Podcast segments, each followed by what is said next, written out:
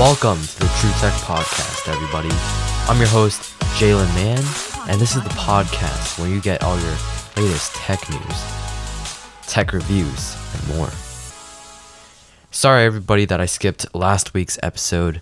Just a bit busy uh, doing other stuff, but this episode, I'm going to be covering uh, some of last week's news as well as Google I/O and a little bit more uh, leaks and rumors from this week. But before we start this episode, let's talk about our sponsor for this episode. Today's sponsor is Unidragon. Unidragon makes some of the best wooden jigsaw puzzles, and compared to other jigsaw puzzles out there, theirs is the most unique, which is why it caught my eye when I first saw it. It has such a colorful design. It's has fabulous and memorable images of animals, which I think is really different on a jigsaw puzzle. And all parts have their own unique shape, and which is what makes these puzzles different in their own way. It has the highest quality of laser cutting ever used, and all parts perfectly fit each other, which is just going to make it so satisfying when putting it together. And this is the best gift for getting like your friend or a loved one or even for yourself because it's really a work of art and has so much detail right into the jigsaw puzzle. So go check out their website unidragon.com where you can buy variety of different jigsaw puzzles and when you use code TrueTech, you get 10% off on any of their jigsaw puzzles until July 1st. And I'll also leave a link um, of one of their videos on building a puzzle down below. And thanks again for Unidragon for sponsoring this portion of the episode. All right, let's just dive right into the show because we have some exciting stories to talk about. All right, I know that this episode is called Google I/O. I will be talking a little bit more about that later on in the episode, but I want to start it off with Asus's Zenfone 8. Uh, I know this phone came out uh, in around May, May 13th, but uh, like I said, I didn't have an episode for last week, so I wanted to cover it in this week since this phone was actually a really important one. So this phone just brings uh, a lot of new things to the uh, Zenfone lineup for Asus.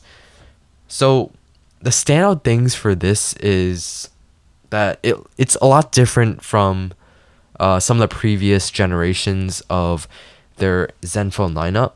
Usually there's a flip out screen, a flip out cameras uh, on the Zenfone lineup, but now Asus has put a separate lineup for their flipping cameras, and they just defaulted to that hole punch in their Asus Zenfone 8.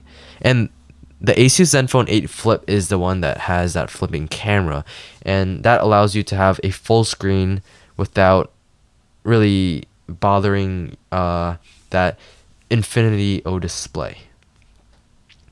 Um, what also is different about this is that this is just the base model, the Asus Zenfone 8, but it has better specs compared to the Zenfone 8 Pro Flip. So this phone uh, is a really compact phone and uh, brings a lot to the table at this small size. It's a size of 5.9 inches, which is relatively small nowadays, considering that phones are getting just larger and larger, and even Apple's uh, medium phone is larger than this at 6.1 inches. So this has a glass front uh, and a glass back with Gorilla Glass Victus on the front and Gorilla Glass Gorilla Glass 3 on the back. And it also has an aluminum frame which basically just helps uh, support the phone overall. It is IP68 water and dust resistance, which is something we should all look to nowadays when looking for a smartphone. And it is a Super AMOLED 120Hz HDR10 plus 700 nits uh, display, which is pretty impressive. Um, and like I said, it's 5.9 inches, which is quite small, uh, and has a resolution of 1080 by 2400.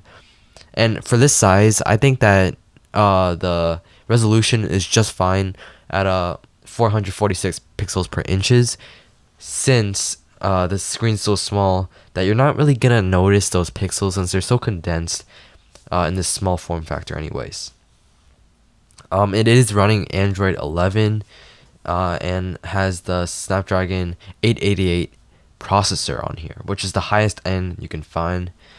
Um, and there's also dual camera setup on here a 64 megapixel wide uh, angle lens, a 12 megapixel 112 degree 14 millimeter ultra wide lens. Uh, and this phone can shoot at 8K, up to 8K at 24 FPS.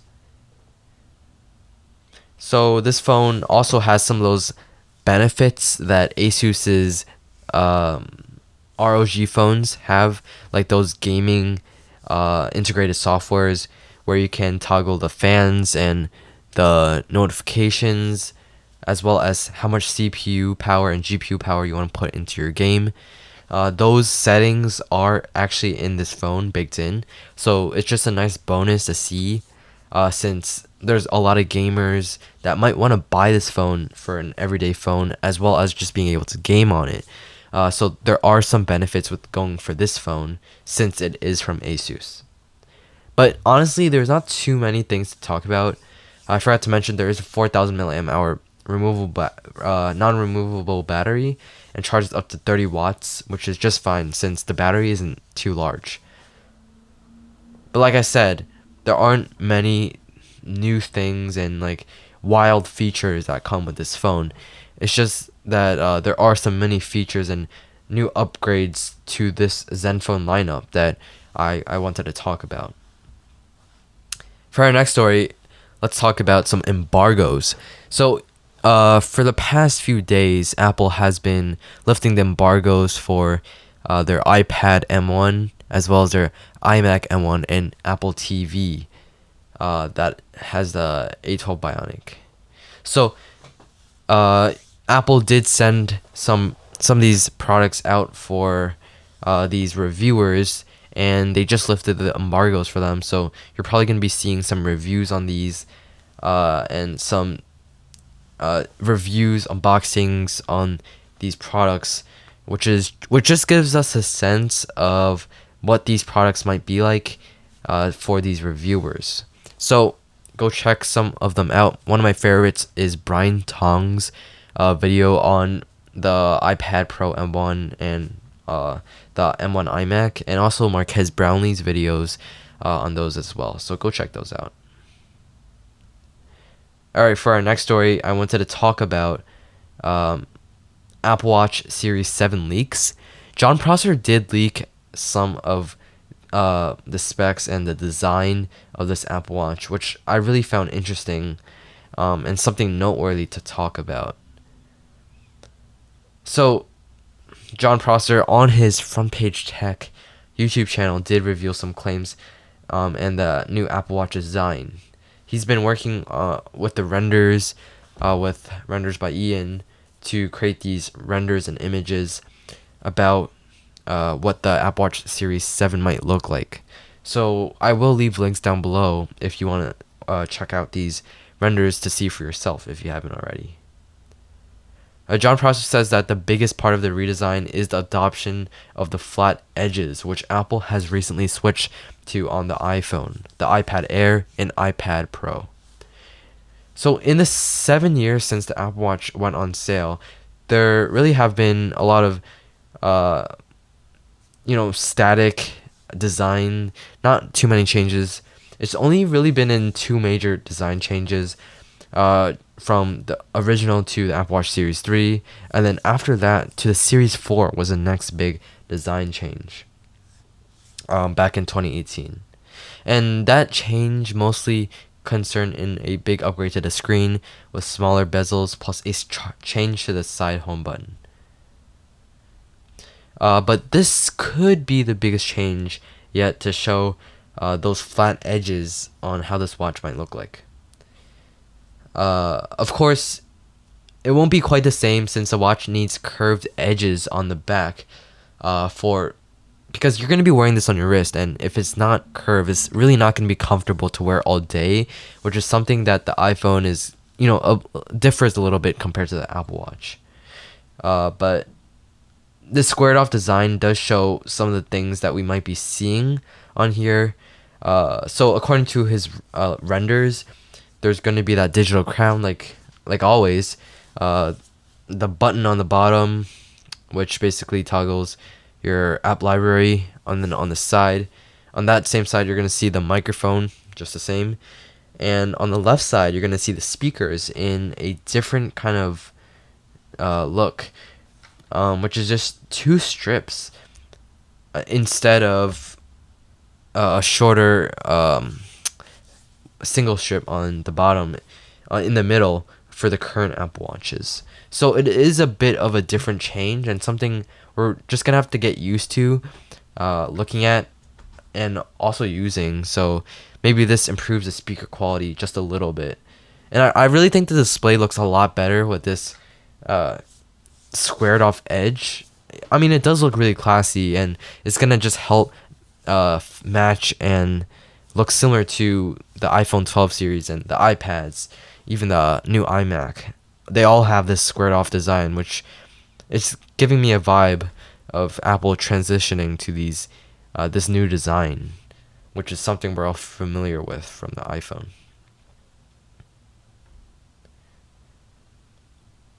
All right, so let's talk about uh, Google I/O.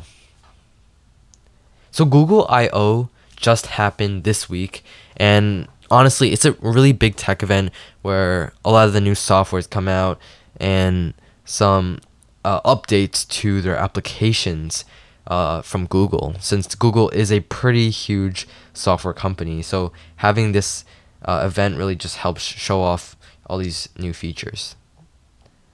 So let's start it off with Android 12 uh, Beta 1.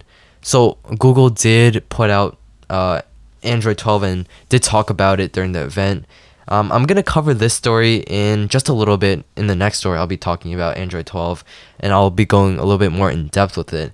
But um, what's next is uh, Wear OS, which is getting a helpful helping hand from Samsung and Fitbit, um, and Samsung and Fitbit are gonna help design how this OS might look like from complications to notifications. Um, the tile like uh, what's the weather right uh, weather like right now in their weather app and just the overall overlay of some of the applications. Um, and the Wear OS platform for many years has been quite static. It hasn't been through too many changes, but uh, I think this year Google is really focusing on many of their softwares uh, not only for Wear OS but also Android 12.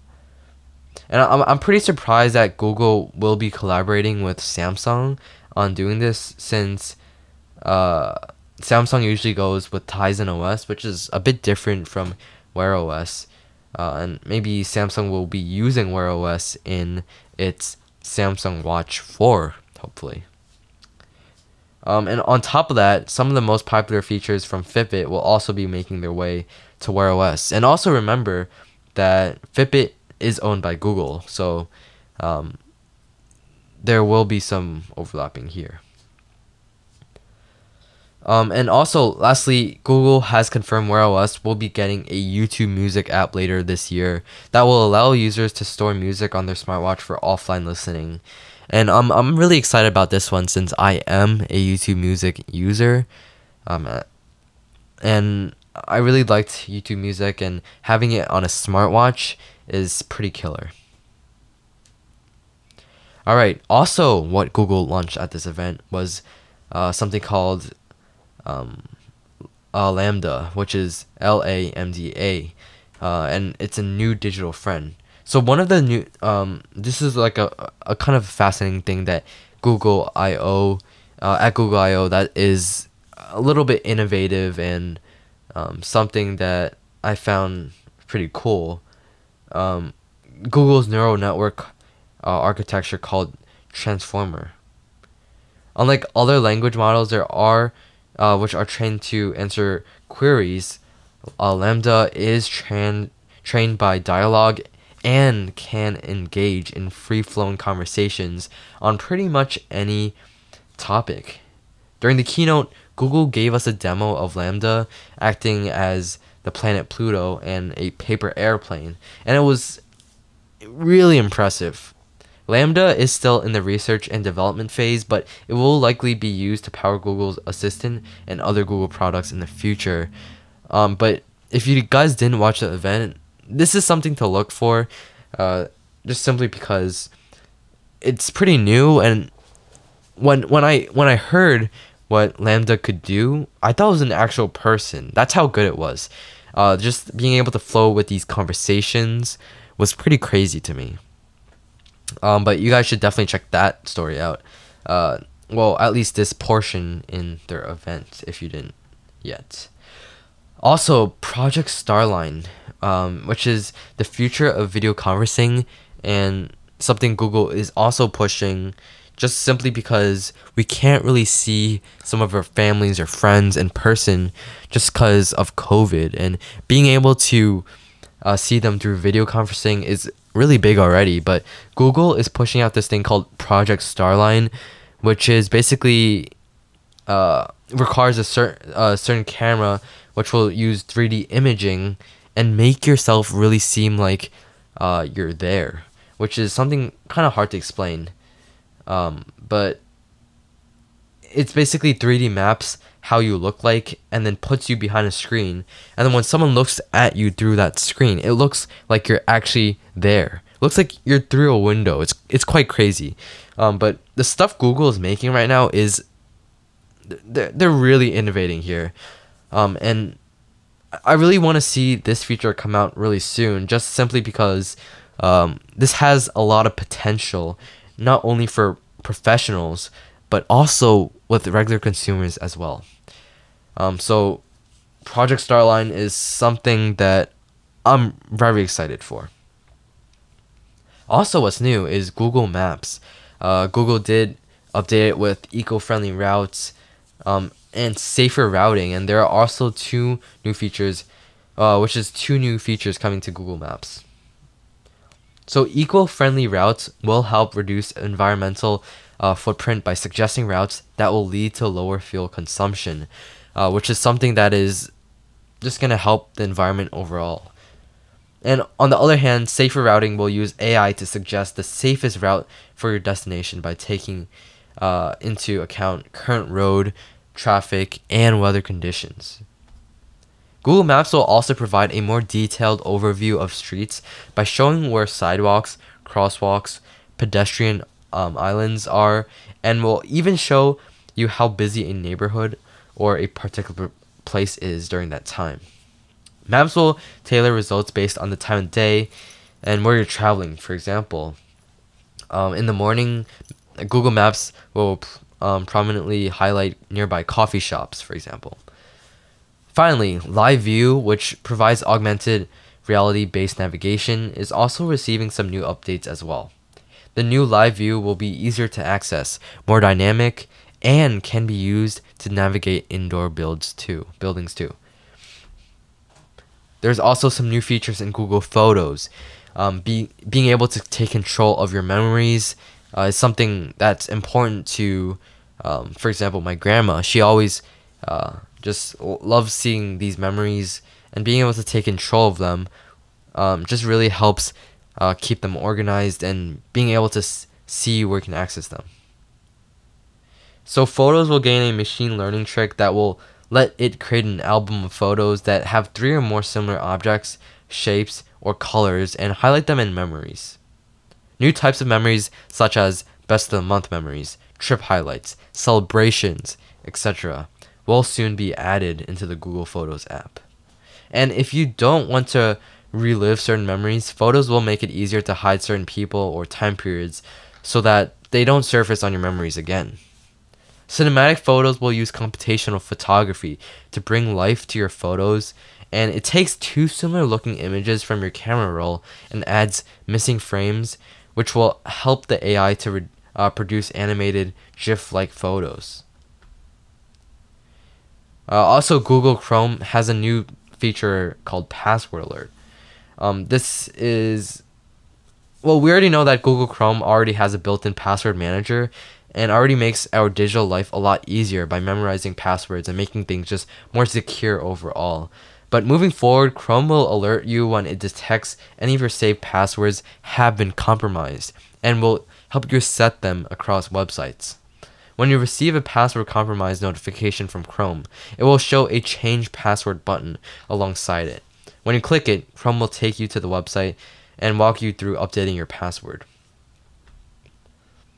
Um, there are also other stuff like fragmented shopping experience, which I don't want to get into too off too much, uh, and also some other developer focused announcements like Jetpack Compose 1.0, uh, C- Canary channel with Android Studio Arctic Fox, uh, Firebase, which is Google Cloud based app tooling suite, uh, Flutter 2.2, AR Core, um, AR Core, uh, Google's au- augmented reality platform, and Google Play Billing Library version 4.0 uh, are all other new things that uh, are really important for developers.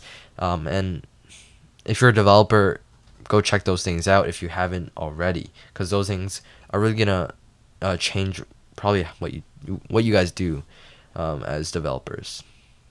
All right, let's next talk about uh, that Android 12 that was also in Google I/O. But I wanted to dive a little bit deeper in with this story since it does have um, a lot of changes that uh, other um, some of the other updates weren't as important. All right, so um, Android 12 uh, has a, it's a big design change for Android and has been I I would say the biggest Android update since I don't know 2013 2014 since it provides so many UI elements and tweaks that are so innovative. And there's a, lot of other functional features as well tossed in here like privacy um, and which are fairly minor. But what is important is the looks and design tweaks that Google has put into Android 12 um, that just makes it more usable and f- more friendly overall. So Android 12 is one implement implementation of a new design system Google is debuting called Material You. And basically what this is is just a set of principles for creating interfaces, one that goes well beyond the original paper metaphor. Google says it will be applied across all of its products from the web to apps to hardware to Android. Though, as before, it's likely going to take a long time for that to happen, but at least Google is making an effort to do this. In any case, the point is that the new elements in Android 12 are Google's specific implementations of those principles on Pixel phones, which is to say, other phone manufacturers like Samsung might not follow these principles the same, um, or maybe not even at all. And I could tell you that what Google's version of Android 12 is going to look like and act like, but um, other companies might differ. The feature Google will be grow- uh, growing the most about is that when you change your wallpaper, you'll have an option to automatically change your whole system colors as well. Android 12 will pull out both dominant and complementary colors from your wallpaper and automatically apply those colors to buttons and sliders and um, uh, other um, like the time as well. But I'd say this is a pretty cool feature if you love matching um, your wallpaper. And the lock screen is also set for some changes. The clock is huge and centered if you have no notifications and slightly smaller but still more prominent if you do. It also picks up an accent color based on theming system. Uh, I really like the giant clock on its always on display, um, but in order to do that, you have to clear all your notifications. Uh, Android's widget system also has been improved, um, but in the past, widgets on Android, it was pretty much a mess. But looks like Google is trying to make an effort to um, fix this and uh, make it more seamless overall for uh, different app developers. Google is also hoping to fix all of that with its new widget system. As with everything else in Android 12, the widgets Google has designed for its own apps are big and bubbly with a playful design that's not uh, in keeping with how most people might think of Android. One clever feature is that when you move a widget around your wallpaper, it sub subtly changes its background color to be closer to the part of the image it's set upon. I honestly think this is just becoming more like um, iOS in a sense, since uh, iOS brought a lot of these widgets and just made everything so seamless. And I think Google is aiming for what Apple is trying to do as well. But in its own way, so it is a bit different from iOS. So, like I said, there are bigger buttons and more animations uh, from the notification center to those widgets, those timers, um, just the volume slider as well. It's just a lot more bubbly and bigger overall, which helps create this vibe that Google's trying to go for. Um, and also, there are fewer buttons on the menu items visible on a single screen, but I think that it's worth it since uh, simple things like brightness and volume sliders are just easier to adjust now, and you can adjust them more accurately as well. And as for animations, I, I kind of like them. It's like I said, it creates this kind of a vibe that Google is trying to create, which I kind of like. And apps expand out clearly from their icon's position, and drawers and other elements slide in and out with fade effects, which Google must have spent a lot of time on because it looks pretty clean.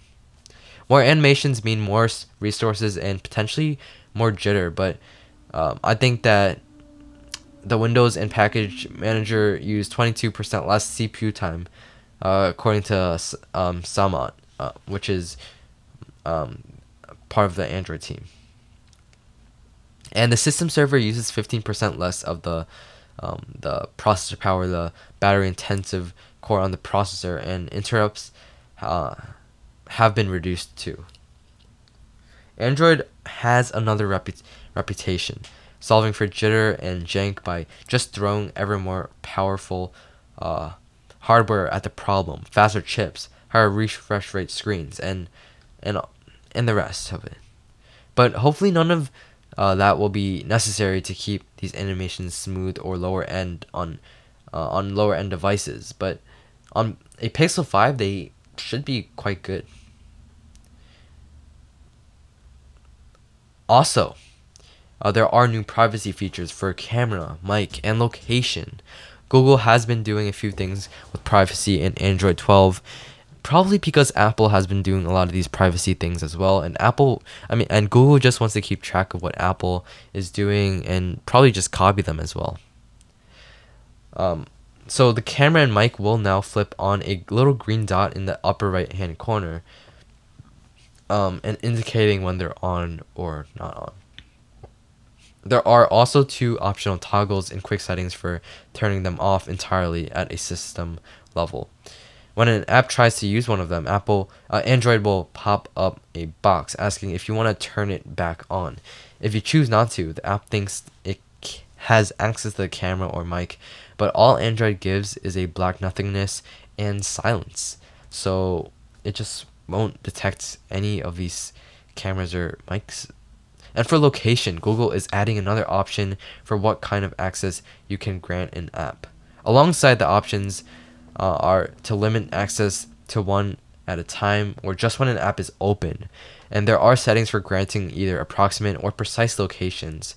And an example for the use of a, a approximate location is like the weather app. Sometimes you might not want your weather app to know your precise location, but the overall approximate location of your neighborhood so that it can give you an accurate temperature reading without really knowing where you actually are. And Google is also creating a new privacy dashboard specifically specifically focused on location, mic, and camera. It presents a pie chart of how many times each has been accessed uh, in the settings app, which consumers can just check out. And honestly, this is a pretty big update. I didn't cover everything of Android 12, but you know the gist of it. It's mainly for this design tweaks, um, and just mainly for uh, this privacy stuff as well, which I think is really important, um, and is a pretty big update overall uh, for all of Android. And there have been Pixel 6 rumors heating up, uh, which I want to talk about in our next story. So, according to Jon Prosser, uh, we will also expect to see a Pixel 6 Pro and a regular Pixel 6. What we're unlikely to see is Google's next flagship uh, phone uh, this summer, so it should come until the fall. But that's not stopping Pixel 6 rumors and speculation from bubbling up. Because, you know, Jon Prosser loves leaking this kind of stuff, and Pixel 6 is uh, pretty interesting. So, internal code names for future Google phones leaked last year Passport, Raven, uh, Oriole. It's believed that Passport refers to a potential foldable phone from Google, but that uh, Raven and Oriole might be early versions of the Pixel 6 and 6 Pro. Um, so there's certainly room for improvement over the Pixel 5 since that phone was a solid mid-range phone, but Google's really needs to focus, you know, a little bit more on flagship uh, phones since they just haven't been touching that area of smartphones in a while. So having that is important. So, like I said, Jon Prosser has been showing off renders of the Pixel 6 based on photos he uh, received. Um, and Google is pretty predictable when it comes to rolling out Pixel flagships. Um, but uh, phones, it's phones usually debut in October, but um, one notable expectation is that the Pixel 5, which moved up its debut by a day to September 30th last year. So we're expecting Google uh, to stick uh, to form and targets early October for the Pixel 6 launch, though there's been no rumor or leak confirming that yet. The Pixel 6 likely won't be the only phone we see from Google this year, so we're probably going to be seeing a regular Pixel 6 as well as a Pixel 6 Pro, instead of that naming the Pixel uh, 6 XL, which Google usually calls their phones. Um, so when it does arrive, the Pixel 6 could be available from uh, other carriers, and Google and T-Mobile are teaming up for a number of new initiatives, such as making Google's messaging app the default chat app on any Android phone T-Mobile sells.